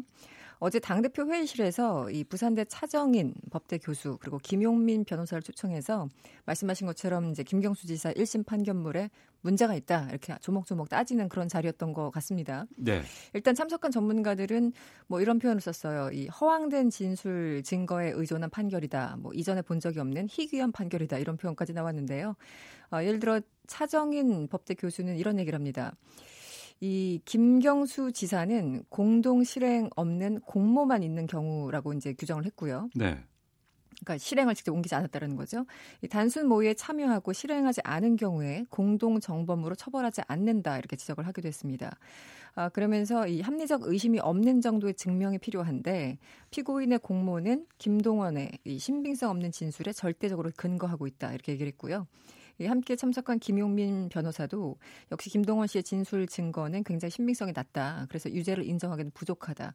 사실상 이제 기존에 민주당 측에서 나왔던 그런 기존 입장을 다시 한번 반복하는 그런 자리였습니다. 네, 기자들을 대상 간담회 한 이후에 어제는 뭐 대국민 토크쇼까지 열었어요? 네, 이름이 이제 김경수 판결문 함께 읽어봅시다 이런 주제의 이 대국민 토크쇼였는데 서울 마포에서 이제 일반인을 상대로 이제 한 겁니다. 그래서 일반인들 참석하고 싶은 사람들 미리 신청 받아서 이제 현장에 나와서 얘기를 하는 그 듣는 그런 자리였는데요. 역시 마찬가지입니다. 이 판결문의 어떤 논리적 허점을 적극적으로 알려서 좀 여론에 유리하도록 하는 그런 자리였습니다. 지금 이제 어제 기자간담회 그리고 뭐 토크쇼 이런 걸 보면은 이 김경수 지사에 대한 보석 신청을 지금 생각하고 있거든요. 민주당에서. 네. 그래서 이 보석 신청을 앞두고 거기에 둔 이제 염두에 둔 행보다 이런 관측이 나오는데요. 이해찬 대표가 며칠 전에 얘기를 했었죠. 제가 특위에서 보고받기로는 판결문에 흠이 매우 많다. 재판과 구속은 직결되는 것이 아니고 또 도지사로서 역할을 할 수 있게 하는 것이 합리적이다. 이러면서 보석을 신청할 것이다. 직접 밝혔습니다. 다만 이제 이것이 사법부에 대한 너무 압박이 아니냐 이런 여러 가지 좀 부정적인 시각도 있잖아요. 그래서 어제 기자 간담회 참석했던 박주민 최고위원 그리고 이재정 의원 등 뭐 이분들 다 이제 변호사 출신들인데 이분들은 발언을 거의 하지 않았어요. 그냥 자제하는 모습이었고 이제 변호사나 교수들 이런 전문가들의 발제 형식으로 좀 설득력을 높이려는 그런 전략을 구사한 것 같습니다. 네. 이거에 대해서 일부에서 바른미래당 김관영 원내대표 인터뷰 도중에 잠깐 질문을 좀 드려봤거든요. 어떤 의견이신가? 그랬더니 정부 여당, 이 여당이 이성을 잃고 있다 이렇게 얘기를 하셨는데 야당 쪽에서는 사법부 압박에 대한 비판들이 좀 거셀 것 같은데요. 그렇습니다. 뭐 그게 뭐 진실인지 아닌지 모르겠습니다만 보는 시각에 따라 분명히 그런 시각을 가질 수는 있는데요. 이 자유한국당의 나경원 원내대표는 의원총회에서 갑자기 워터게이트 닉슨 전 대통령을 떠올렸어요. 이 국가 권력 전체가 김경수 구하기를 하는데 모든 길은 로마로 통하는 것이 아니라 김경수 지사로 간다. 김 지사의 끝은 무엇인가? 닉슨 전 대통령이 생각난다 이렇게 주장을 하고 있습니다. 네. 닉슨 대통령 같은 경우는 이제 도청 문제로 나중에 탄핵 직전에 스스로 하야했던 그런 대통령이죠. 손학규 바른미래당 대표는 오늘 오전에 이런 얘기를 합니다. 민주당이 대통령 측근 한 명 살리겠다고 사법부의 권위를 훼손하고 이 삼권 분립이라는 민주주의 대원칙에 정면 도전하고 있다 이렇게 지적을 했습니다. 네. 여기 대해서 이제 민주당도 뭐 나름 좀 할 말은 있습니다. 이 박주민 의원은요. 이 삼권 분립이라고 하는 것은 단순히 권한을 분리해 놓는 것이 아니라 견제를 하는 것이다. 법원이 내린 판결이라고 하더라도 비판이 가능하다. 그리고 법사위가 열리면 주로 하는 것이 뭐 여야 할 것 없이 모든 의원들이 법원 판결에 대한 비판이기 때문에 우리한테 이렇게 일방적으로 비난하는 것은 적절치 않다. 이런 취지로 또 반박하기도 했습니다. 네. 그럼에도 불구하고 이제 민주당 내에서도 좀 부담스럽다는 지적은 분명히 있어요. 왜냐하면 이제 항소심도 남아 있는데 이렇게 좀 여론전처럼 그렇게 프레임을 짜가는 것은 좀 부담스럽다, 좀 자제하자 이런 목소리도 내부에서 나오고 있다고 하네요. 네. 네. 자유한국당 쪽으로 가보겠습니다. 황교안 전 국무총리가 박근혜 전 대통령의 탄핵이 타당하지 않다라는 주장을 TV 토론회에서 했어요? 네, 어제 TV 조선을 통해서 이제 당대표 후보 두 번째 토론회가 열렸어요. 이제 황교안 전 총리, 오세훈 전 시장 그리고 김진태 의원 이렇게 이제 서로 설전을 벌였는데요. 황교안 전 총리 이런 얘기를 합니다. 이 박 전 대통령이 돈 한 푼 받은 거가 입증이 안 됐다. 그런 상황에서 탄핵이 타당한지 이 부분에 대해서 동의할 수 없다 이렇게 밝혔고요. 객관적인 지실이 명확하지 않은데 정치 책임을 묻는다고 해서 쉽사리 탄핵 결정을 한 것은 타당하지 않다. 이렇게까지 명확하게 주장을 한 겁니다. 네. 사실은 그동안 황 전 총리 이제 탄핵에 대해서 물어보면 기자들이 물어보면 직접적으로 발언한 적은 없었잖아요. 없었죠. 그러니까 예. 사실 어제 공개적으로 처음으로 발언을 한 거예요. 진심을 드러낸 건지 뭔지 모르겠습니다만 일단 특히 이제 최근에 유영하 변호사 발언 등으로 이른바 배박 논란이 있었잖아요. 뭐 배신한 친박이라는 뜻인데 이 배박 논란은 이제 휩싸이자 아무래도 이 태극기 부대의 표심을 얻기 위해서 이렇게 적극적으로 발언하는 것이 아닌가 이런 해석이 나오고 있습니다. 그럼에도 불구하고 이제 공안검사 출신의 법무장관의 총리 그리고 대통령 권한대행까지 지낸 인사잖아요. 그럼에도 불구하고 어쨌든 헌법재판소 국회를 다 통과했던 이 탄핵에 대해서 이런 입장을 밝힌 것은 또 문제가 있다 이런 지적도 역시 함께 나오고 있습니다. 네. 네. 이것 포함해서 최근에 뭐 당대표 최고위원 이 전당대회 진행 일부 상황에서 극단적인 주장들이 좀 난무하고 여러 가지 네. 공격들도 좀 거세게 지금 되고 있는데 여기에 대해서 자유한국당 내 의원들 쪽에서도 좀 우려의 목소리가 높다고요. 그렇죠. 뭐 심지어 바른정당에서 다시 이제 복당한 의원들도 꽤 많잖아요. 네. 복당한 거 후회된다. 뭐 이런 말까지 나올 정도로 좀 탄식을 하고 있는데요. 대표적으로 복당파인 김무성 의원은 국회에서 한 토론회 이후에 이제 기자들을 만났는데 당이 과격분자들의 놀이터가 돼서는 안 된다 이렇게 얘기를 했고요. 뭐 장제원 의원도 이제 SNS에 우리 당이 정말 역사 퇴행적인 반동 세력인가 이렇게 적었습니다. 이 반면 일각에서는 이들의 주장을 옹호하고 있어요. 친박계 중진 의원은 이런 얘기를 했다고 하네요. 이 박 전 대통령이 임기를 중단하고 탄핵당한 것에 대한 한풀이다. 당에서 그런 걸 수용할 수 있어야 된다 이렇게. 한풀이라는 표현을 쓰셨어요. 네. 그래서 이런 발언들도 다 안고 가자 뭐 이런 건데요. 어쨌든 이제 중심을 잡지 못하고 있는 지도부에 대한 비판도 덩달아 함께 나오고 있는데요. 이 나경원 원내대표 뭐 일판 망언 나왔을 적에 네. 부적절한 이제 해명을 했잖아요. 그래서 오히려 지도부가 좀 중심을 잡아야 되는데 그것도 못하고 있다. 그런 지적이 역시 함께 나오고 있습니다. 예. 네. 이런 가운데 전당대회 선거 관리를 맡고 있는 한국당의 선거관리위원회가 지금 김진태 의원과 김순례 의원 같은 경우에는 지금 그 징계를 유예해 놓은 상황이 그렇죠. 아니겠습니까? 그런데 네. 김진태 의원을 비판한 조대원 후보를 징계해서 논란이 되고 있다고 하는데 이분이 여기가 무슨 대한민국당이냐 뭐 이 발언하신 네, 분이죠? 맞습니다. 네. 그래도 완전히 한쪽으로 확 기울은 건 아니다. 이런 후보도 있다 싶었던 게 바로 이제 조대원 후보였는데 네. 그분이 이제 경고 조치를 받았어요. 그러니까 지금 후보가 헷갈리실 것 같아요. 왜냐하면 잘 모르시는 분들도 계신데요. 어떤 그 후보는 문재인 대통령을 당장 탄핵해야 된다. 네. 미래 김정은의 노예가 될 것이다. 이렇게 주장한 후보도 있고 말씀하신 것처럼 이제 조대원 최고위원 후보는 우리가 무슨 대한애국당이냐 이러면서 이제 김진태 의원을 비판한 이제 이런 후보도 있는데 극단적이잖아요. 네. 근데 이 후자 조대원 후보를 향해서 당 선관위가 경고 조치를 내린 겁니다. 조대원 후보자는 지난 14일 합동 유세에서 이런 얘기를 했었죠. 여러분들의 김진태, 김진태를 외칠 때 나는 속으로 김진태 데리고 우리 당을 좀 나가달라 이렇게 외쳤다면서 우리가 무슨 대한애국당이냐 이렇게 이제 굉장히 강한 어조로 비판을 했었거든요. 네. 그런데 선관위는 해당 발언을 후보자 비방과 흑색 선전이라고 규정하면서 경고 조치를 내린 것으로 전해지고 있습니다. 네. 좀 헷갈려요. 네. 대상이. 네. 아, 참. 그 문재인 대통령이 오늘 청와대에서 5.18 광주 민주화운동 유공자 만나서 오찬을 함께했다고 하는데 이 소식 마지막으로 좀 정리해 주시죠. 네, 문재인 대통령은 5.18 그 광주 민주화운동 유공자들을 오늘 점심 때 초청해서 오찬을 함께했습니다. 유공자 이외에도 5.18 그 민주화 관련 단체장 그리고 광주 시민사회 원로를 포함해서 14명이 초청됐다고 하고요. 예. 청와대 측에서는 노영민 비서실장 그리고 강기정 정무수석 등이 배석했습니다. 이번 자리는 이제 강기정 그 수석이 광주 출신이잖아요. 그래서 이제 좀 조율한 자리로 알려져 있고요. 어쨌든 최근에 이제 자유한국당의 5.18 망언 이 이제 논란 가운데 잡힌 일정이기 때문에 좀 의미를 두는 그런 분위기인데 어쨌든 청와대는 해당 그 망언 발언이 나오기 전에 이미 잡힌 일정이라면서 뭐 확대 해석을 좀 경계하는 그런 모습을 보였습니다. 어쨌든 문재인 대통령이 이틀 전에 이 5.18 망언에 대해서 공개적으로 이제 국회 스스로 부끄러워해야 된다 이렇게 강력하게 비판하지 않았습니까? 네. 그래서 이제 그런 맥락에서 이번 자리를 해석하면 될 것 같습니다. 알겠습니다. 네. 정가 이슈 브리핑 시사평론가 이승원 씨와 함께했습니다. 오늘 말씀 고맙습니다. 네, 고맙습니다.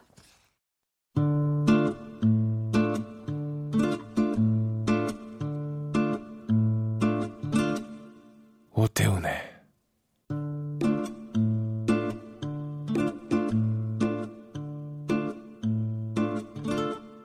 시사본부. 여성가족부가 방송국과 프로그램 제작사에 배포한 성평등 방송 프로그램 제작 안내서. 이게 좀 논란이 되고 있습니다. 시사평론가 김성환 씨와 함께 김성환의 뉴스 소다에서 이 문제를 좀 짚어보도록 하겠습니다. 어서 오세요. 네, 안녕하세요. 지금 이 관련된 뉴스가 상당히 많이 나왔고, 네. 뭐 신문, 방송, 뭐 여기저기서 지금 다루고 있는데 보겠습니다. 무슨 논란되고 있는 안내서, 가이드라인 이거 좀 설명을 좀 해주세요. 네, 이게 지난 13일이었습니다. 여성가족부가 성평등 방송 프로그램 제작 안내서를 제작해서 방송국과 프로그램 제작사에 배포를 했는데요. 네. 이번에 처음 제작한 것은 아니고요. 이미 2017년에 한 차례 배포를 한 적이 있는데 네. 2년 만에 일부 내용을 좀 수정을 해서 다시 배포를 한 겁니다. 네. 그러니까 여가부의 배포 취지는 한마디로 방송이 성평등 가치 실현을 위해서 좀 노력해달라 이런 겁니다. 네. 그러니까 현재는 그렇지 못하고 있다 이런 얘기를 담고 있는 거죠. 문제는 이 안내서에 부록으로 펴낸 이 가이드라인입니다. 네. 그러니까 제목이 방송 프로그램의 다양한 외모 재현을 위한 가이드라인인데요. 안내서가 이제 뉴스 토론 교양 프로그램 진행자의 성비 균형을 좀 맞춰달라라든가 네. 드라마나 예능 프로그램에서 여성은 뭐 외모나 성적 매력만으로 평가를 하는 이런 것들의 내용이 나온다든가 이런 네. 것들을 좀 하지 말아달라, 좀 자제해달라 이런 내용을 담고 있다면 네. 가이드라인은 외모만 특정해서 주의해야 할 점을 나열하고 있습니다. 예. 그러니까 성별과 연령의 다양한 외모와 신체가 골고루 좀 방송에 노출될 수 있도록 기획할 때나 연출할 때, 섭외할 때 좀 신중을 기해달라는 겁니다. 네. 그러니까 획일적인 외모 기준을 제시하는 연출과 표현의 구체적인 사례로 제시한 게 이게 바로 문제가 되고 있는 거예요. 네네. 음악방송에 출연하는 아이돌입니다. 예. 그러니까 남녀 아이돌 모두 마른 몸매, 하얀 피부, 헤어스타일, 몸매가 드러나는 복장 이 거의 다 비슷하고 메이크업도 심지어 비슷하다는 거예요. 네. 그러니까 비슷한 외모의 출연자가 과도한 비율로 출연하지 않도록 좀 해달라라고 하는 게 가이드라인 내용입니다. 그러니까 안내서 내에 더 들어가 보면 부록으로 가이드라인이 네. 있는데 그 중에 또 사례로 지적한 일부 부분에 대해서 반론이 나오고 문제를 삼는 건 정부가 아이돌 그룹 출연까지 간섭하느냐, 지나친 규제 아니냐, 과거 70년대의 장발 단속이라든가 미니스커트 단속 이런 것이 재현되는 건 아니냐 이런 주장인 거잖아요. 또 바른미래당 하태경 의원이 방금 전에 말씀하셨던 지적을 한 건데요. 네. 그러니까 외모에 대한 객관적인 기준이 어디 있느냐. 닮았든 안 닮았든 정부가 평가할 문제가 아니라 국민의 네. 주관적 취향의 문제일 뿐이다. 그러니까 군사 독재 시대 두발이나 스커트 단속과 뭐가 다르냐 이런 얘기를 하고 있는 겁니다. 예. 일종의 이제 국가주의 냄새가 좀 난다는 거예요. 국가가 어떻게 사회 모든 걸 다 통제하려고 하느냐 이제 이런 건데요. 그래서 온라인 커뮤니티하고 SNS에서 과도한 규제다. 뭐 사실상의 검열 아니냐 이런 우려의 목소리가 나온 거죠. 그런 우려의 목소리에 대해서 여성가족부는 어떤 입장을 밝혔습니까? 일종의 좀 오해라고 얘기를 하고 있는 건데요. 네. 우리가 규제나 통제하려고 하는 것은 아니다. 그러니까 외모 지상주의가 불러오는 부정적인 영향에 경각심을 좀 갖자. 이런 취지에서 만든 것이다 이렇게 얘기를 하고 있습니다. 네. 그러니까 그러면서 이제 설명한 게 현행 방송 심의 규정 안에 봐도 이런 비슷한 내용이 다 들어가 있다는 겁니다. 실제로 방송통신심의위원회 심의 규정 30조를 보면 아마 TV에 처음 방송 나올 때 그게 나오나요? 방송사 우리는 무슨 심의 규정을 준수합니다. 이런 그거 이제, 다 해야 돼요. 네, 맞아요. 이건 규정입니다. 네, 맞습니다. 법으로 지켜야 되는 규정이죠. 그 바로 규정 안에 보면 방송은 양성을 균형 있고 평등하게 묘사해야 하고 객관적인 근거 없이 특정성의 외모, 성격, 역할 등을 획일적으로 규정해서 성역할 고정관념을 조성해서는 안 된다 이렇게 돼 있다는 겁니다. 또 실제로 방송 심의의 중요한 이게 관심 사안이기도 하거든요. 방송통신심의위원회 방송 내용을 심의하는 곳이잖아요. 여기에서 양성평등과 인권보호 조항을 위반한 방송사에 대해서 작년 상반기에만 31건을 제재를 한 바가 또 있기도 합니다. 여성가족부가 방송을 규제하는 기관은 아닙니다. 그렇죠. 그 설명이 전혀 설득력이 없는 건 아닌 것 같은데 그럼에도 불구하고 이런 가이드라인을 배포하고 이게 여성가족부의 입장이야라고 얘기를 하면은 방송사 쪽에서는 좀 부담을 느낄 수도 있지 않을까 싶은 생각이 들기도 해요. 제작진 입장에서 부담스럽죠, 사실은. 계속 뭔가가 이렇게 뒤를 잡아당기는 것 같은 느낌 있잖아요. 이렇게 하면은 혹시 그런 생각을 사실은 할 수가 있고요. 이미 방송 규제기관이 있는데 굳이 여가부까지 나서서 이렇게 이래라 저래라 하는 게 맞느냐 이런 이제 반론이 있을 수 있습니다. 또 일부 보수신문은 사설까지 동원을 해서 국가가 외모 가이드라인까지 제시하는 건 시대착오적이다. 한 경제지는 중국과 북한 공산당 체제의 획일성에 비유하는 이런 일까지 사실 있었습니다. 근데 우려는 충분히 이해는 하는데요. 저는 좀 아쉬운 부분이 여가부가 이걸 제목을 가이드라인이라고 하지 말고 제작 권고사항 정도라고 달았으면 어땠을까. 표현을 좀 더 순화했으면은 오해 소지를 좀 없앴지 않았을까. 없앨 수 있지 않았을까 하는 아쉬움이 드는데요. 그렇지만 한편으로 생각을 해보면 정말 이렇게까지 펄쩍 뛸 일인가. 그건 또 사실은 아니라는 거예요. 왜냐하면 아이돌이 란 말이 들어가면서 팬들이 지나치게 예민한 반응을 보인 측면이 좀 있고요. 일부 언론이 안내서하고 가이드라인 전체 맥락을 좀 다 들여다보지 않고 일부분 그 가이드라인이라고 하는 부분에서 아이돌 부분만 외모 부분만 너무 부각시키는 바람에 좀 본래의 취지가 왜곡된 측면도 있다고 저는 생각을 합니다. KBS에도 방송 제작 가이드라인이라는 게 있어요. 그래서 이제 그것이 법적인 구속력을 갖고 있는 건 아니지만 자율적인 거잖아요. 자율적으로 이러이러한 쪽으로 우리가 해야 됩니다라고 이렇게 했으면 좋겠습니다. 이것에 근거해서 우리가 또 평가를 하기도 하고 그 평가라고 하는 것은 법적인 평가가 아니고 프로그램 심의라든가 이런 쪽에서 좀 하는 부분들이 있는데 솔직히 우리 사회가 좀 지나치게 외모에 집착하는 부분들, 특히 방송이 이거를 좀 이렇게 자극하고 좀 제공하는 부분들이 있지 않나 이런 지적들은 또 많이 나온 것이 사실이잖아요. 그러니까 성찰이 필요한 건 맞습니다. 우리가 그동안에 제대로 했는가? 이런 부분에 대해서 신경을 좀 썼는가? 이런 생각은 좀 할 필요가 있는 거죠. 그 늘 지적돼 왔던 부분이기도 하고요. 근데 우리 이제 방송의 문제를 떠나서 아이돌의 문제는 조금 더 심각하잖아요. 그러니까 살찐 아이돌 본 적이 거의 없잖아요. 없어요. 동방신기의 신동신가요? 슈퍼주니어. 슈퍼주니어. 죄송합니다. 그러니까 그런 사람들이 아주 특별한 사람으로 인식될 정도로 아이돌은 늘 날씬하고 또 성형수술까지 해가지고 이쁘고 이런 인식들이 있단 말이에요. 외모에 달리는 댓글 보면 다 보면 살쪘다 안 보는 사이에 이런 얘기들 참 많이 별로 살찌지도 않았어요. 실제로 보면은 많이 나오고 있어요. 그러니까 사실은 팬들 때문에 아이돌이 그렇게 되는 측면도 있고 아이돌 때문에 팬이 그렇게 되는 측면도 있는데 그러니까 오죽하면은 엔터테인먼트 회사하고 아이돌이 계약 맺을 때 성형수술 안 한다. 이런 계약 맺은 내용이 화제가 되겠습니까? 근데 보통 이제 아이돌이 10대 회사하고 계약을 맺잖아요. 이때부터 성형을 안 하면 데뷔하지 못한다. 뭐 살을 빼라 이런 소리를 밥 먹듯 듣는 상황입니다. 네. 그래서 뭐 여자 아이돌 같은 경우에는 방송에 나와가지고 아, 좀 뭐 먹고 싶어요 이런 얘기 많이 하잖아요. 그리고 또 성형수술을 한다 하더라도 뭐 쌍꺼풀 정도 수술이 아니라 좀 위험한 양악수술 같은 것도 막 다 많은 사람들이 사실은 하거든요. 네. 근데 연예인 지망생이 한 100만 명이 지금 육박한다고 하거든요. 문화부가 연예기획사 350여 곳을 조사하고 펴낸 보고서를 보면 네. 가수 연습생은 데뷔하기까지 평균 한 1년 3개월 정도 걸린다 그래요. 근데 아이돌 같은 경우 훨씬 더 긴 기간이 필요한데요. 근데 보통 절반 이상이 다 도중에 탈락을 합니다. 이렇게 경쟁이 치열하다 보니까 자연스럽게 회사에서 요구하는 것, 좀 더 이뻐 보이게 하는 방법들을 자꾸 궁리하는 거예요. 네. 그러니까 인형처럼 자꾸 돼가는 거죠. 그리고 또 외모도 유행을 타니까 거기에 자꾸 맞추다 보니까 아이돌들이 거의 비슷비슷한 외모를 갖게 되는 경향이 나타난다는 거죠. 근데 여기서만 그치는 게 아니라 팬들한테까지 그게 영향을 미치잖아요. 네. 얼마 전에 방탄소년단 지민처럼 성형수술을 한 영국인이 화제가 된 적이 있었는데 성형수술비만 1억 원을 들였다. 이런 얘기까지 사실은 할 정도예요. 네. 그러니까 이게 이제 맞물리면서 자연스럽게 외모에 대한 선입견이 형성되고 이게 또 차별적인 인식으로 확산될 우려가 있다는 거죠. 그런데 그 가이드라인대로 권고를 이제 보면 네.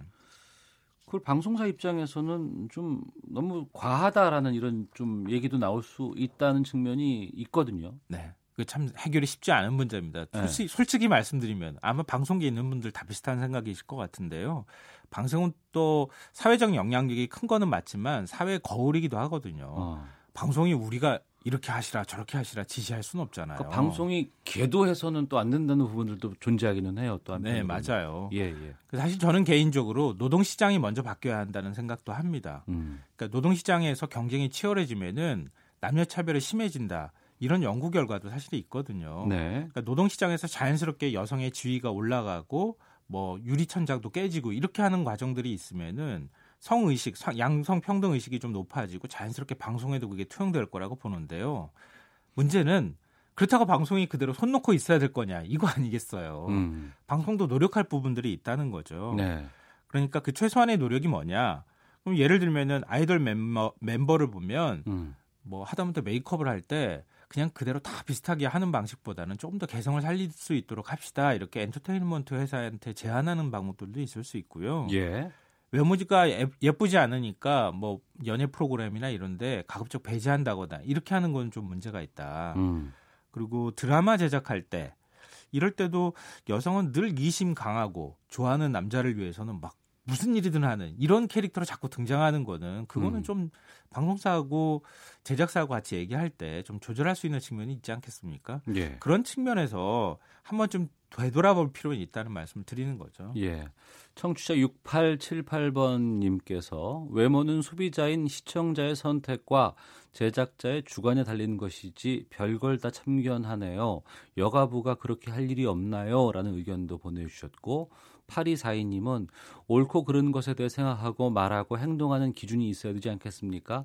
저는 적절한 가이드라인이라고 생각합니다. 라는 의견도 보내주고 계시는데 근데 사실 여가부가 그런 일을 하라고 둔 기관이잖아요. 어찌 보면. 근데 이게 또 일부에서는 이게 국가 무슨 뭐 인권위원회가 가이드라인을 했으면 이 정도까지 파장이 안 나오는데 여성가족부에서 이 가이드라인을 방송 가이드라인을 내니까 좀 파장이 있는 것이 아니냐 논란이 있는 것이 아니냐 이런 뭐 지적도 있기는 하고요. 또 방송사나 제작사도 분명히 좀 이런 지적에 대해서는 자유로울 수 있는 부분은 아니잖아요. 또. 네, 맞아요. 네. 그러니까 국가인권위원회 방금 전에 말씀을 하셨지만 지난 8일이었어요. 최근 일이었는데요. 네. 국가인권위원회가 미디어에 의한 성차별 실태조사 결과를 발표를 했어요. 근데 당장 뉴스부터 지적을 받았습니다. 네. 뉴스 진행자를 보면 남성 앵커는 정치와 국방 같은 주요 뉴스를 전달을 하고 여성 앵커는 사회, 경제, 생활 정보를 주로 전달을 하잖아요. 네. 그리고 7개 채널 저녁 종합뉴스 여성 앵커 중에 10명 중 8명이 30대 이하였어요. 네. 남성 앵커는 10명 중 9명이 40대 이상이었고 그리고 시사 토크 프로그램 남성 진행자 비율이 90%, 네. 여성은 10% 불과했다는 거죠. 네. 그러니까 작년인가요? 그 한 안경을 쓴 여성 뉴스 진행자가 큰 화제가 된 적이 있었잖아요. MBC 예예예 네. 맞습니다. 그러니까 이 미국 CNN 방송이 이 소식을 화제 소식으로 전했거든요. 근데 어떻게 비유를 했냐면은 네. 한국판 탈코르셋 운동이다.